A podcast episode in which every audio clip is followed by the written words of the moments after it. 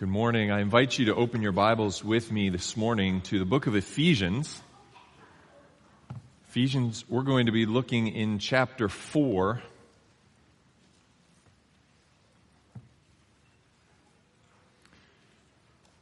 And specifically, as we look in Ephesians chapter 4, we want to look at the theme that, that Paul mentions at the beginning of this chapter of walking worthy walking worthy of the calling to which we as believers in Jesus Christ have been called. Now this is, this is an important theme that Paul will mention across a number of his different epistles. And I think it's important for us here, uh, as a body at Colonial Baptist Church, because as we have been walking through the book of Romans, and learning all sorts of theology, all sorts of good truth. And really, that has been a stalwart, that has been a staple of this church for years and for decades, is that this is a church that is centered on the text of Scripture, a church that is focused on expositing truth and being sound and grounding us in theology and in the Word of God. To the point that we even have a seminary here on our campus that is, is here for the purpose of training men and grounding them in the truth so that they can go out and teach that truth and live out that truth. But it's important as we think about truth that truth is not just something that should be in our heads, but truth is something that should be fleshed out in our lives. And Paul, as he works through uh, many of his books, like Ephesians, there's a there's a certain structure, and we see this. We'll see this as we walk through the book of Romans, where Paul will lay out a great deal of theology in the first 11 chapters. He will lay out a theological understanding that he's talking about. And then in chapters 12 through the end, he gives a practical section. And in Ephesians, this is much the same. In chapters 1 through 3, Paul will give a theological section, and we, we are all familiar with many of these verses that talk about who we are in Christ, who we were before Christ. And so we have this theological section, and this tells us what followers of Christ must know and believe but then as we get into the second half of Ephesians, we get to what we would consider a practical section. And this is how followers of Christ must live and how we should live based on what the truth that has already been laid out in the preceding chapters. And so we will see this in many of the epistles that Paul writes. And so as we look here in Ephesians at the beginning of chapter 4, Paul is going to give an exhortation to the believers that kind of sets the capstone for the rest of what he's going to say. And he says this in Ephesians chapter 4 and verse 1 when he says that we are to walk or to live in a manner worthy of the calling to which we have been called. So this calling that Paul has already laid out in the first three chapters, he says, we are to live in a manner worthy of this calling. And as we mentioned, this echoes so many of Paul's prayers and exhortations to the Philippians, the Colossian, the Thessalonian, the Roman believers, as well, the, as well as the instructions that he will write to Timothy and to Titus. And you can see so many different parallels in Ephesians with other books, other epistles that Paul will write. And in this practical section, he calls, first of all, the believers to unity in the body of Christ. That's verses 1 through 6. And of course, we, are not going to have the time to unpack all of these verses.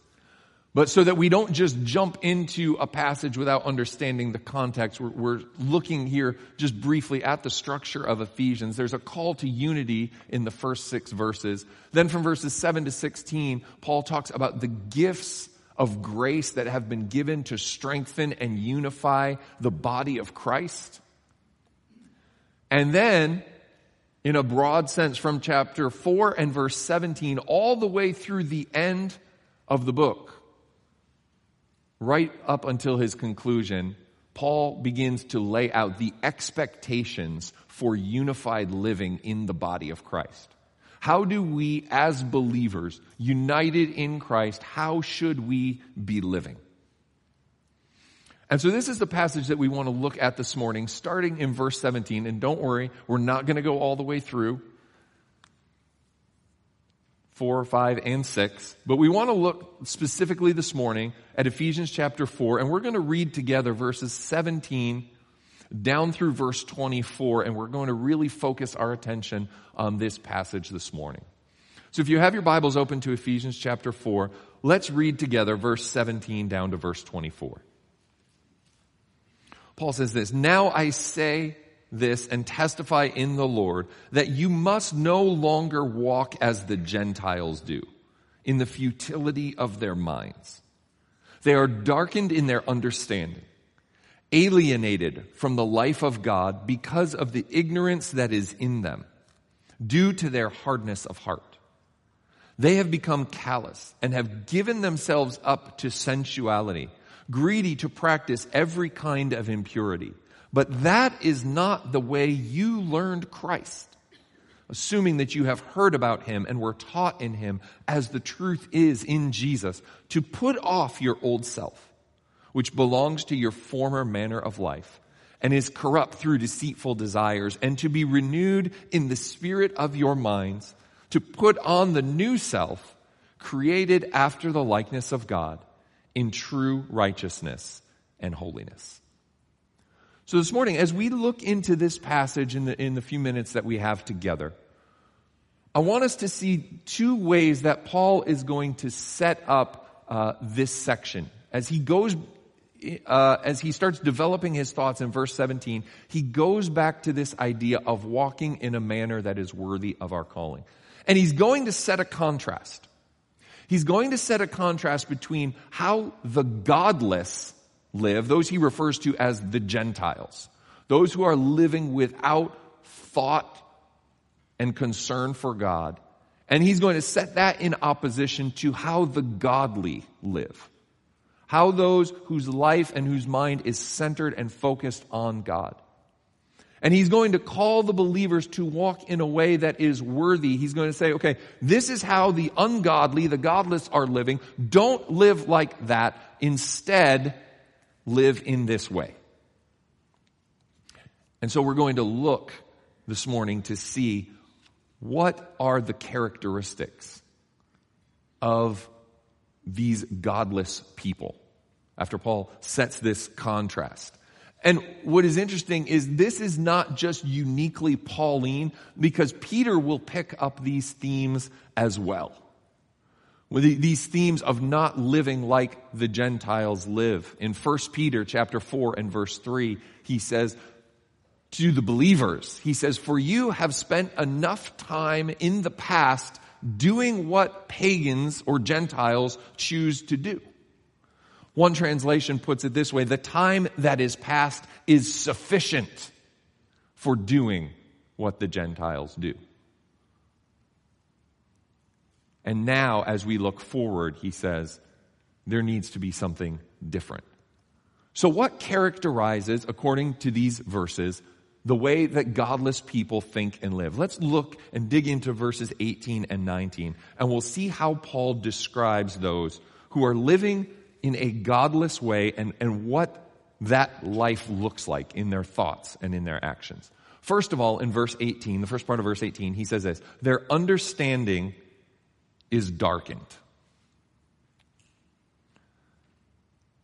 This, again, is a direct parallel with what Paul said to the Romans in Romans chapter 1 and verse 21, when he begins, starting in verse 18, to talk about the wrath of God is revealed against all those who are living in unrighteousness. And he says in Romans 1 and verse 21, he says, For although they knew God, they neither glorified him as God, nor gave thanks to him, but their thinking became futile and their foolish hearts were darkened.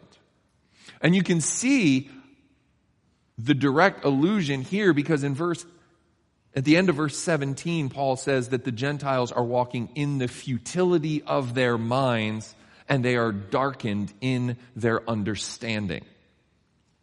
Now we'll return to look again at Romans chapter 1 in just a minute, but this idea is that the understanding is being darkened. It's not enlightened, it's not clarified by the light of truth. But also, Paul will say in the second part of verse 18 that they are alienated from the life of God, or they are estranged from the life of God. The idea of being alienated or separated, estranged. You think of a relationship, there can be physical separation. If someone a partner in the relationship goes on a work trip, there is a physical separation, but that does not necessarily mean that there is a strain in the relationship. But this idea, this word estranged, speaks of something that there's not there, even if the physical separation is not there, in the relationship, there is something that's not going right. And this is the word that Paul uses that's translated as in our Bibles in the ESV here as alienated, the idea of being estranged from the life of God. There's, there's something that's not right. There's something in the relationship that isn't working, that isn't following. And this is where Paul says this again in Colossians chapter 1. He says it to Colossians. He says, you once were alienated or estranged from God, hostile in your mind, doing evil deeds. This is how the unbelievers are living. Their understanding is darkened and they are estranged from God, from the life that is in Him. Why? Why would Paul say that this is, this is taking place? Well, he goes on and, and he'll give the explanation of that in the following verse. He says, they are estranged from the life of God, alienated from the life of God because of the ignorance that is in them. And so we see this, and, and, if you have a bulletin, you should have mentioned this from the beginning, but you have a handout there. And what I would say here is one of the reasons that Paul gives that someone is estranged from the life of God is because of their willful ignorance. Now, you may ask, where, why do you say willful ignorance? The word willful isn't here in the text. But again, this is where we jump back to Romans chapter 1 and verse 21. What did Paul say about this ignorance? He said in Romans chapter 1 and verse 21, he said they knew God, but they didn't honor him or glorify him as God, and they refused to give him thanks. And therefore, as a result, their foolish heart was darkened. One of the commentators that I, that I read when I got to this passage, he said something very interesting, and, and I've put it up on the screen uh, behind me so you can see this. He says this Paul's view of knowledge and ignorance is largely determined by the Old Testament. To know God means to be in a close personal relationship with Him. Knowledge then has to do with an obedient and grateful response of the whole person, not simply an intellectual assent. Then he goes on to talk about ignorance. He says, likewise, ignorance is a failure to be grateful and obedient. It describes someone's total stance, and this includes emotions, will, and action, not just one's mental response. Not to know the Lord is to ignore him, to say no to his demands. Such ignorance is culpable. It is not an excuse for sin. So when Paul says here that these ungodly people are alienated, are separated from God because of their ignorance, it's a willful ignorance. And in that word ignorance, you have the idea of ignore. When someone ignores you, it, it's not that they don't hear you. You may be speaking to them, and if they choose to ignore you, it's not that they don't, don't recognize your existence. It's not that they don't hear your voice, but they may be making a conscious choice to say, I'm more interested in something else, what I'm reading, what I'm looking at, what I'm listening to, than what you're saying. And this is how Paul characterizes and describes those who are God, who are living in a godless way It's not necessarily that they are ignorant in the sense that they don't know God, but as he mentioned in Romans 1, chapter 21, they knew him, but they refused to honor him. And why is this? Again, the next phrase will give us a key. He said there, because of the ignorance that is in them due to the hardness of their hearts. So why are ungodly people, unbelievers, estranged from the life of God? It's because of willful ignorance and stubbornness of their hearts. This is the word that is translated here as hardness has the idea, carries the idea of, of stubbornness, of a closed mind.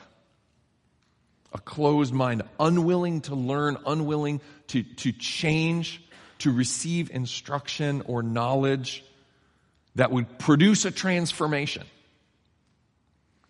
And then Paul goes on to say that not only are these people, do they have understanding that is darkened, and are they alienated or estranged from the life of God, but he says in verse 19 that they have given themselves over to their sinful desires. Let's look at what he says, verse 19. He says, they have become calloused, or maybe it could even better be translated, having become calloused. So in other words, as these people are willfully ignorant of God and have closed off their minds to God, they're, they're unable to hear what God has to say to them, they therefore have become calloused. They have lost feeling. If you've ever done a lot of work outside in the garden with shovels and rakes and, and pickaxes and those kind of things, you'll know that very quickly, after the blisters disappear, the calluses form. And as those calluses form, what happens? you lose feeling in that area. You lose the sensitivity because the skin gets so hardened and so rough from wear that there's a loss of feeling, a loss of sensitivity. And this is how Paul is using, he, he's painting these pictures to describe the person who is not living in a godly way. He says they have become callous through this hardening of their hearts. They've become callous. There's no sensitivity and therefore he says they have given themselves up or given themselves over to sensuality. They've thrown off the restraint that comes from the Word of God. And they, they have given themselves over, he says, to their sinful desires, to the sensuality, the senses. They follow their own desires. To the point, as he says at the end of verse 19, that they are greedy to practice every kind of impurity. When someone refuses God and lives in a way that is given over to their own sinful passions, their own sinful desires, they become, as Paul says, greedy. They have an, develop an insatiable appetite for sin. And so Paul paints this, this picture, this, this descending picture. You can almost see it in a, in a descending staircase type of a, of a manner that their understanding is darkened. They're estranged from God because they're hardening their hearts. They're closing their minds. They become callous. They're giving themselves over to sensuality. And you can see where the end is going to lead. This is the picture that Paul paints of a godless person. But what is interesting, because as we look at this and as we think of this, we wouldn't put ourselves in that category naturally, would we? We would look at that and we would say, we'd read Paul's description in verses 18 and 19 and we would say, well, that's not me. That's not who I am. I'm not like that. But remember what Paul wrote and what, what we read this morning to the Romans, in Romans chapter 12, and specifically in verse 3, where Paul said, encourage the believers not to think of themselves more highly than they ought to think. Because within every one of us, who still have the sin nature in us are seeds of this kind of living and this kind of behavior. And if we are not actively working and living to root out those seeds and to replace them with the truth of Christ, any of us can find ourselves descending. Any of our, us can find ourselves losing sensitivity to the work of the Spirit in our hearts and in our minds. It can become easy to justify sin. It can become easy to say, well, it's only a little bit, or it's not as bad as. And we can justify it. And although we may come and worship together on Sunday morning in our hearts, we can be closing our minds and hardening our hearts to the life that is in God. And this is why Paul gives the exhortation, not just to the unbelievers, but to the believers here in Ephesus.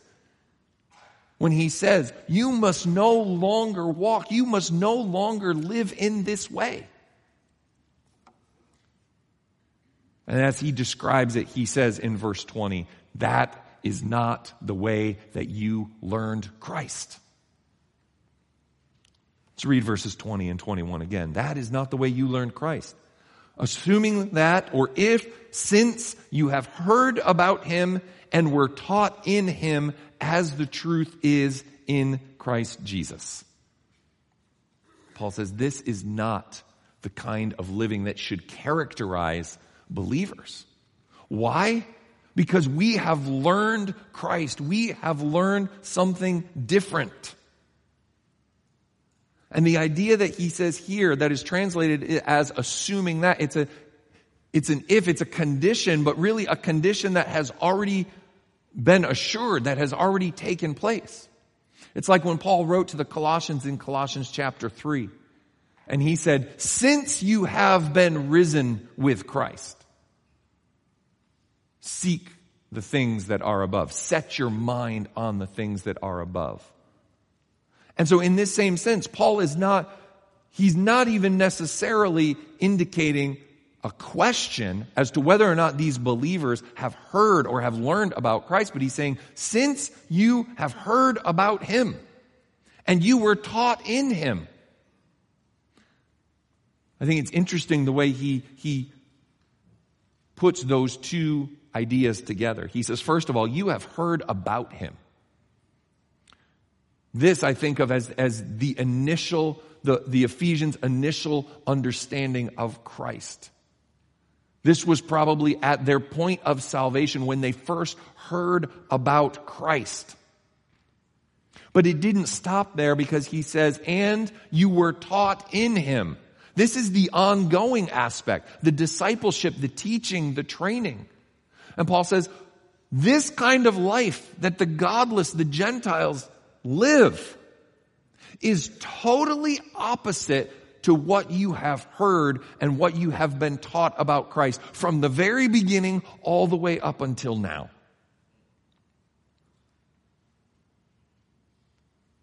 So, how then does Paul characterize what godly, how godly people think and live?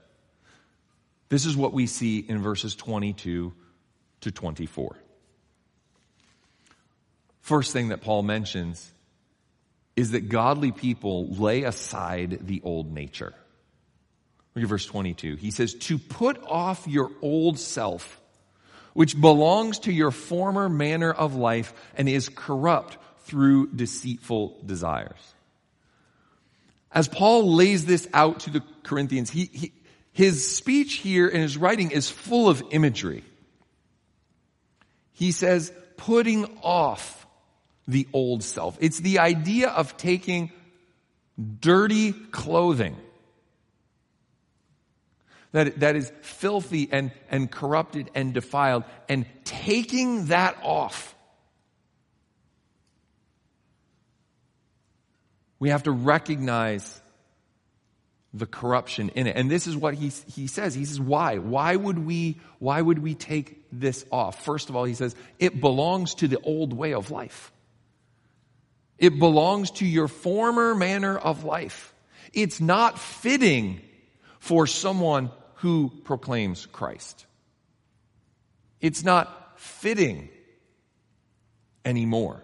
So I'm going to take it off and I'm going to lay it aside.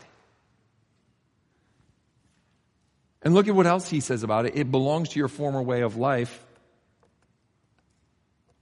but also it is corrupted or being corrupted through deceitful desires. This idea of corruption speaks of moral decay, moral filth.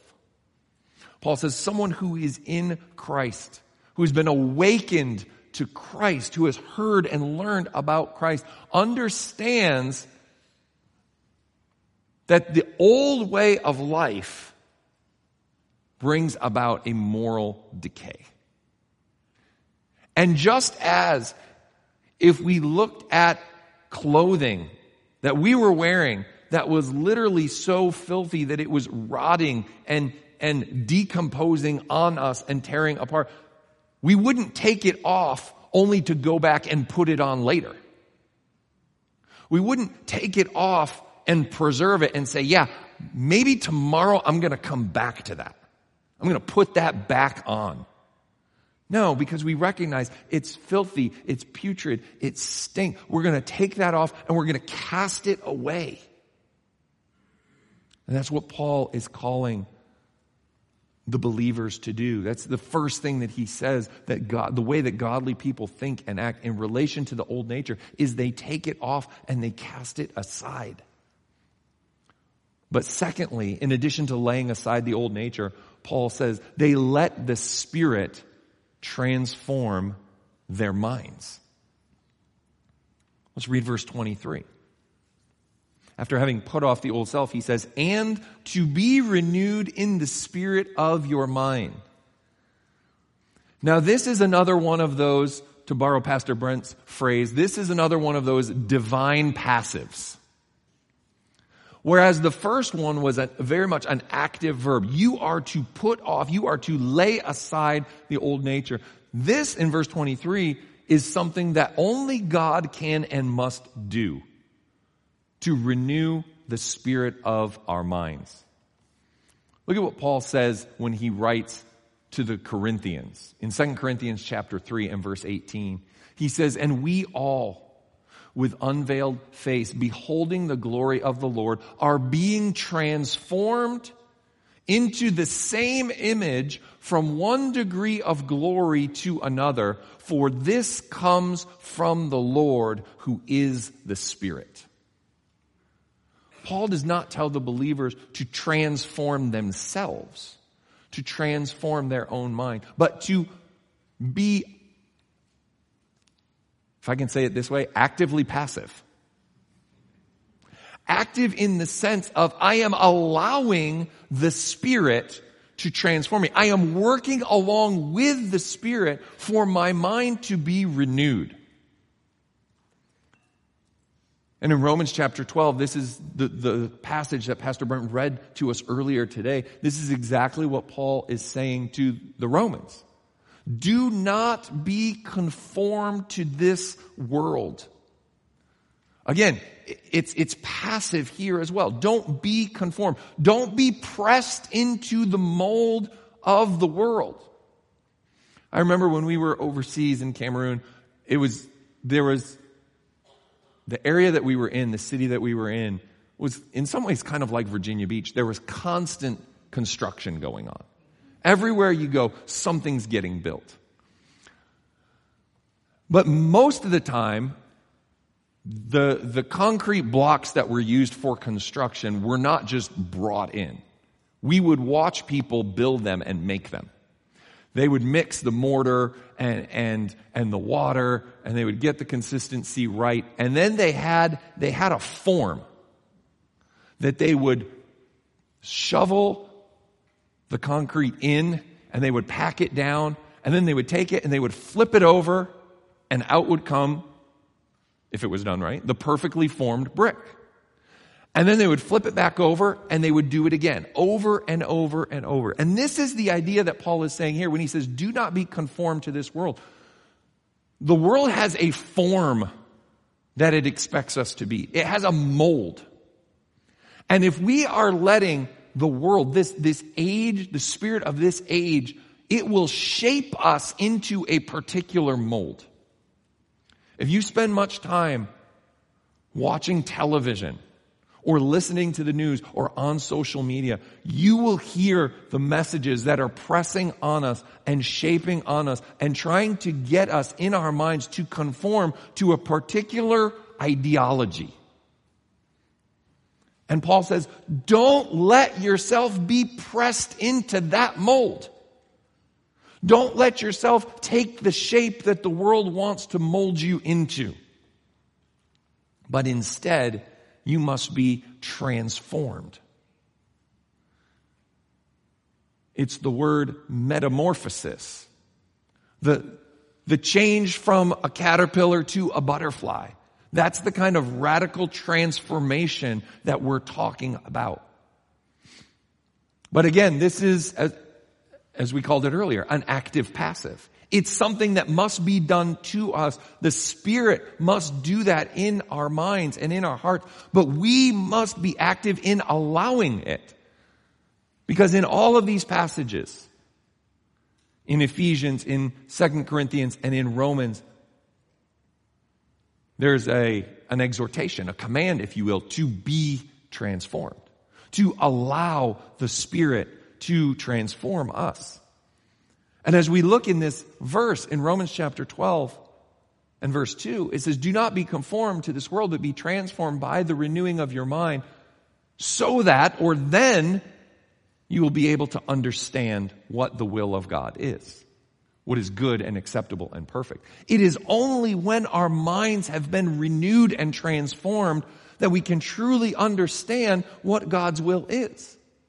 And if we do not let God's word through the work and the ministry of the Holy Spirit, transform our minds, give us a complete change of mindset from what we used to be and how we used to think to one that aligns with the scripture, we're not going to get to the point where we can understand what the will of God is. It takes this transformation. And so, whereas Paul will say, that we are to put off the old nature and put on the new nature. But in the middle is this key idea that our minds have to be transformed. Because without this idea, putting off the old and putting on the new simply becomes human effort. It's just something I do because I have to or because I'm supposed to. But when the Spirit renews our mind, this is now a divine work. And I don't put off the old and put on the new because I have to. It's because my mind and my heart have been transformed and renewed and God gives me a genuine desire for that. So I think it's important for us, we ask ourselves the question, what are we allowing to shape our thoughts? What influences are we allowing? What are we feeding into our minds that are shaping our thoughts? That are shaping how we see the world around us and how we think about life. Not only does Paul exhort us to lay aside the old nature and to let the Spirit transform our minds, but thirdly, Paul says, embrace the new nature. Look at verse 24. And to put on the new self, created after the likeness of God in righteousness and true holiness. Paul says to put this on. And again, as we mentioned, this isn't a grudging put on. Now that I'm a Christian, I gotta do this. Now that I'm a member of the church, I, I have, I can't do that. I've got, no. This is a as the mind is transformed, we embrace the new nature. We love what God loves because we love God. We love who God loves because we love Him. Once again, Peter O'Brien says this the new self is God's mighty work, not ours. Yet the fact that this new identity is put on shows that his creation is gladly appropriated by the believer. Divine activity and human response are carefully balanced. And then he references Philippians chapter 2, verses 12 and 13, where Paul encourages the Philippians to work out their own salvation or to flesh out, if you will, their own salvation with fear and trembling. Why? Because it is God who works in you both to will and to do according to his good pleasure. This is what we are exhorted and called to do as believers. To embrace this new nature that Paul describes as being created after or in the likeness of God. Just as man in the garden was created in God's image, and then that image was tainted by sin. Now we are called to embrace the new nature as our minds are being transformed. We embrace that new nature, which is like God, so that we ourselves become God-like or godly.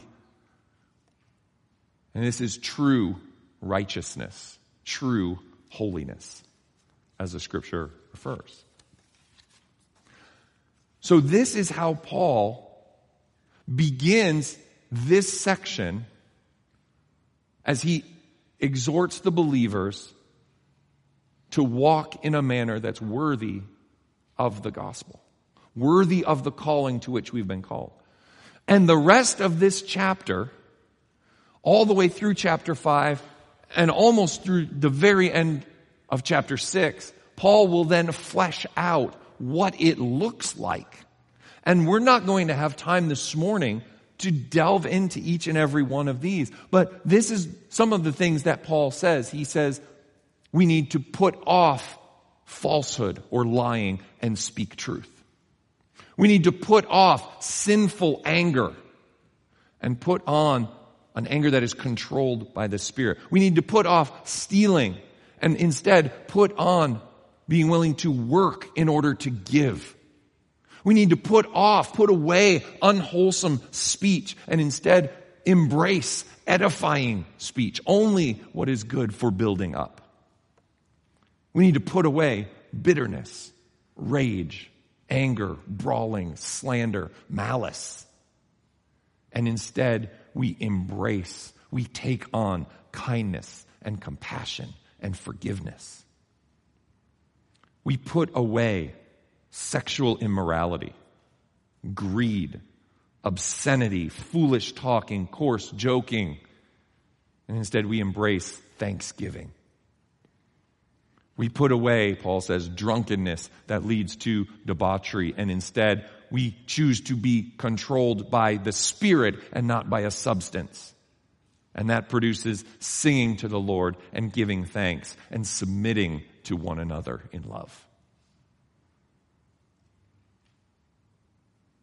Those are the ways that Paul fleshes that out. And I encourage you this week to read through the end of Ephesians in light of what we've seen this morning, in light of what we've seen in verses 17 to 24. Read through that to see how Paul tells us we can flesh these things out.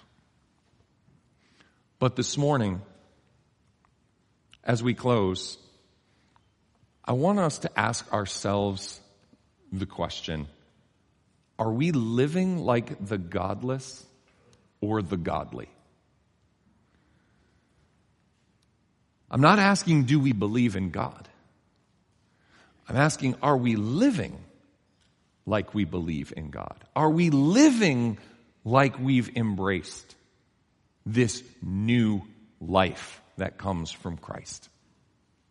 In our homes, in our relationships, in our workplace, in our neighborhoods, are we living like the godless or are we living like the godly that Paul describes here?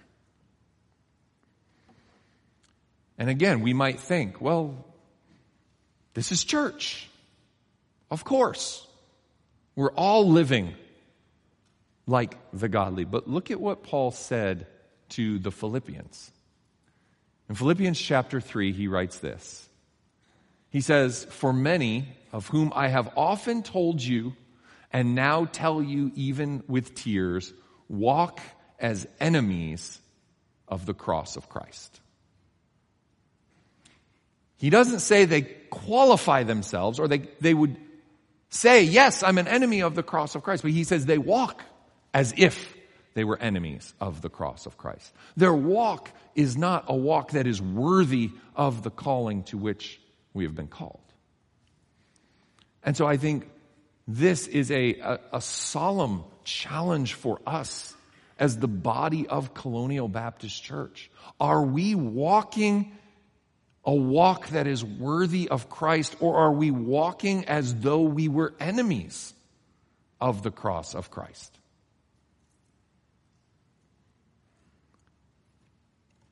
Paul, as he writes this to the Ephesians, encourages them and challenges them in this walk.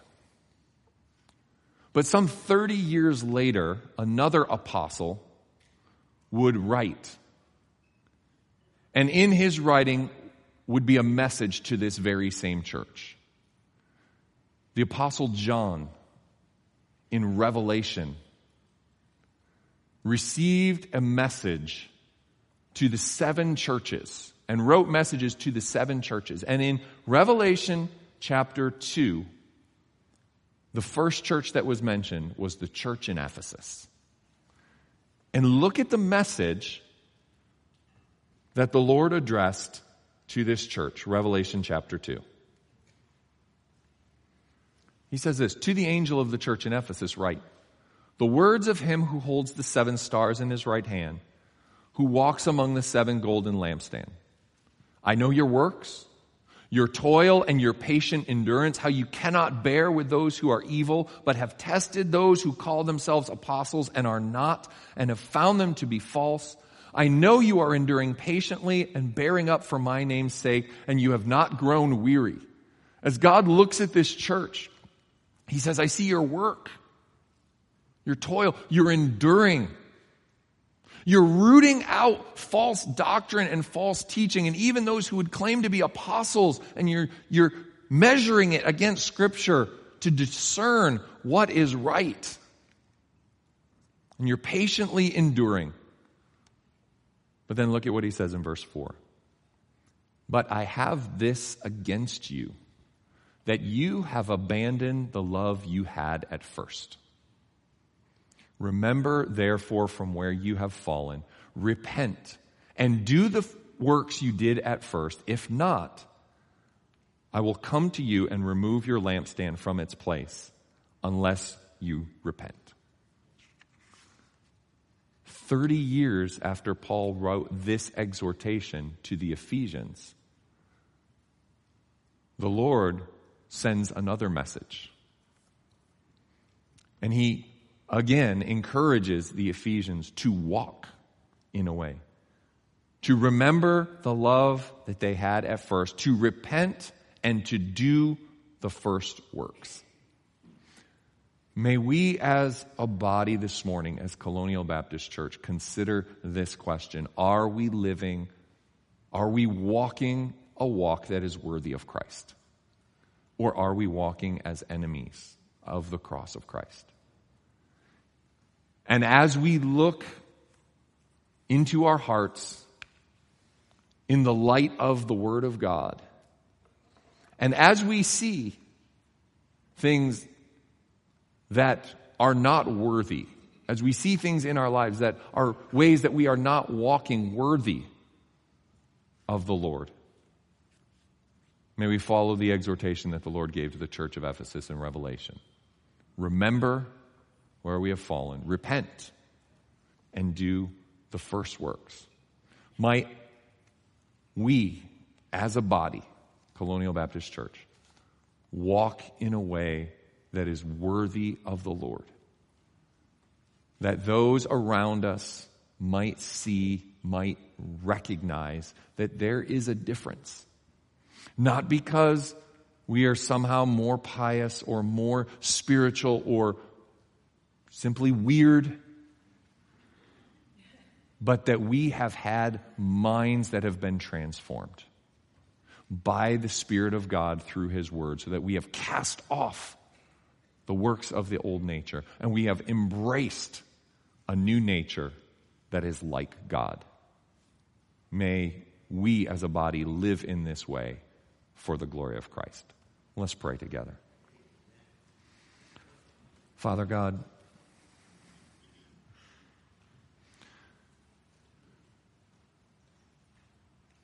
we have been called to live in a way that honors you, that reflects your character. But, Father, we still recognize in our own hearts where the world still has its sway in our minds, where we allow ourselves to be influenced by the spirit of this age rather than having our minds transformed by your Holy Spirit. So, Father, I pray for myself. I pray for my brothers and sisters, for us as a body here at Colonial, that you, Father, would help us to walk in a manner worthy of the calling to which we've been called. I pray, Father, that you would do the work that only you can do to change our minds, to transform us and give us completely new minds that think the way that you think.